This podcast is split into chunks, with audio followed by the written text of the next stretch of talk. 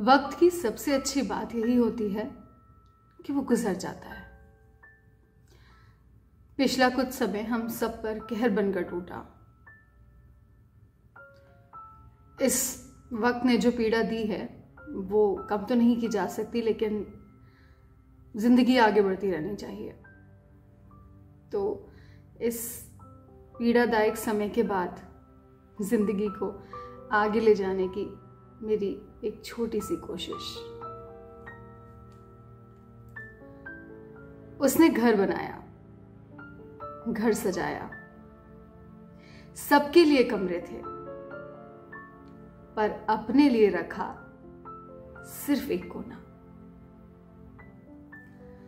वहाँ रखी उसने एक मध्यम रोशनी बिखेरती लैंप।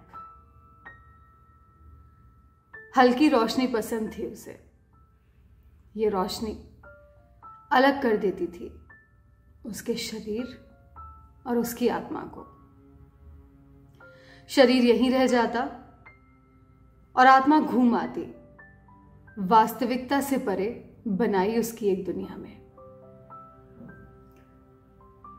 वहाँ रंग थे, प्रेम था, ख्वाहिशें थी, महत्वाकांक्षाएँ थी और बेसिर पैर की ढेर बातें। बच्चों सी दुनिया उसके अंदर के बच्चे की। लैंप के ठीक पास रखी उसने। अपनी कुछ पसंदीदा किताबें। कभी किताबें उसके भीतर होती तो कभी वो किताबों के। कभी वो बैठकर तसल्ली से किताबें पढ़ती तो कभी परेशान हो जाती और टहलने लगती। अनगिनत भावनाओं की रंगीन पतंगे। उसके भीतर पहले आसमान में चक्कर काटती। वो कभी नाराज़ होती, कभी हंसती, कभी रोती, कभी अफसोस करती, कभी लजाती शर्माती, कभी प्रेम करती और कभी प्रेम के प्रवाह में शरीर को बह जाने देती। और कभी बस यूँ ही बैठी रहती। आसमान में उन रंगीन पतंगों को उड़ते देखती। उन पतंगों की डोर बाँध रखी थी उसने, सूरजमुखी के फूलों से भरे गुलदस्ते से, जिसे इश्क था उन किताबों से। एक तरफा इश्क। किताबें कब कहा किसी के इश्क में पड़ी हैं भला? लेकिन किताबों के इश्क से कौन बच पाया है? मेज पर रखे हल्के नीले गुलदस्ते में सजाए थे उसने पीले सूरजमुखी। सूरज से आँखें मिलाकर बात कर पाने के उनके हुनर की कायल थी। अचंभित सी देखती उन फूलों को। जैसे गर्भ से बाहर आकर बच्चे देखते हैं। ये दूसरी दुनिया। पहली बार। कभी कहीं हारा हुआ महसूस करती तो मांग लेती। थोड़ी सी हिम्मत मुस्कुराकर सूरजमुखी के उन पीले फूलों से। होता कभी मन शांत तो पहुँच जाती फूलों के पास। महसूस करती उन्हें अपने चेहरे पर आँखें बंद करके। फूल कहाँ देख पाए हैं? कभी किसी मन को व्यथित। सर पर माँ के प्रेम सा भरपूर हाथ रखते और मन मन फिर से मुस्कुरा देता। और वो मुस्कुराहट, चहकती, खनकती, पंख फैलाकर उड़ जाती। मेज से ठीक सटी एक खिड़की से। सफ़ेद रंग पोतकर इतराती लकड़ी में नगीने से जड़े कांच की एक खिड़की झांकती हुई बाहरी दुनिया में। उस खिड़की से भेजती थी वो पैगाम। बेआवाज शब्दों में लिखे हुए। चूमती थी हवा को, कसकर, जैसे बरसों बाद अपने प्रेमी से मिली हो। और हवा हवा लजाकर छुप जाया करती थी उसके बालों में। वो खिड़की से आवाज़ देती, बारिशों को ज़ोर से चिल्लाकर। और ये मुई बारिशें अक्सर मुचड़ाकर उसे भाग जाया करती। वो नाराज़ होती, आने दो अगली बार, नहीं बोलूँगी इन बारिशों से। नाजुक सा उसका गुस्सा। बारिशें कंधे से होकर उसके गले में अपनी दोनों बाहें फैलाती और बस। वो झट से गले लग जाती इन बारिशों से। उसके बचपन की दोस्त जो ठहरी। काम से घर तक के सफ़र को उस कोने में बसाई अपनी दुनिया में सैर पर निकल जाने की उम्मीद छोटा कर देती। हर दिन ऐसे ही गुजरता रहा। एक दिन उसे जाना पड़ा, शहर से बाहर। भरे मन से उसने कोली को अलविदा कहा।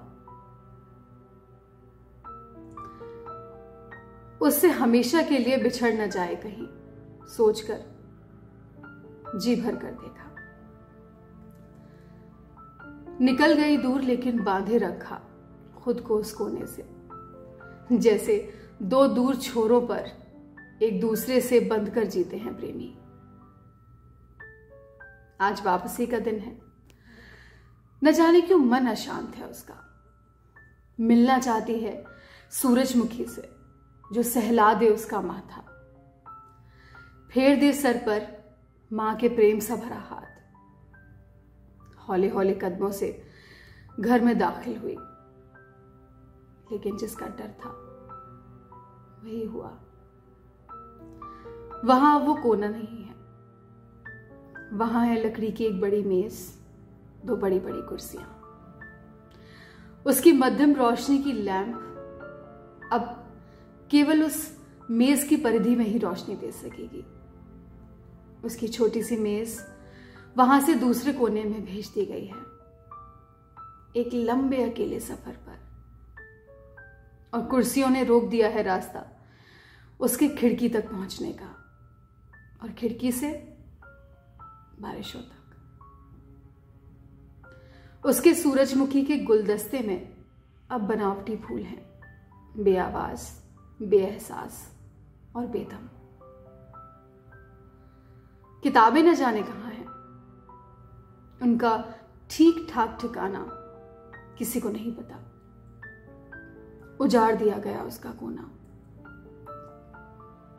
केवल उस मध्यम रोशनी में दिखाई देती उसके बच्चों सी दुनिया। उसके भीतर रंगीन उड़ती पतंगे। पतंगों की डोर से बंधे, सूरज से आँख मिलाकर बात करते और किताबों से एक तरफा इश्क करते उसके पीले सूरजमुखी के फूल। वो हवा, वो बारिशें, उसे और उसका अस्तित्व। बूंदों के मनोबोझ ने भारी कर दी हैं उसकी आँखें। तकिए में कहीं भी निकल आने वाली खोह में मुँह छुपाकर बैठी है अपनी चीखती आवाज़ समेटकर रात गहरी हो चली है अब। चेहरे पर जम गए हैं निशान उन पलों के जब आखिरी बार जी भर कर उस कोने को देखा था। एक आखिरी बार। अब सुबह आई है, एक चिट्ठी लेकर। उसके नाम की। चिट्ठी में है प्यार, बहुत सारा प्यार उसके लिए। मध्यम रोशनी में उड़ती पतंगों में इठलाते सूरजमुखी के ऊपर बारिश के हल्के छींटे। उसके चेहरे पर बिखरती उसे चूमती हवा। अब वो अपने लिए सिर्फ़ एक कोना भर नहीं सजाएगी। उसने सोच लिया है। अब वो अपने लिए एक घर बनाएगी और हर कोने में अपनापन सजाएगी। तब नहीं उजाड़ पाएगा कोई, न उसका कोना, न उसे, न उसका अस्तित्व।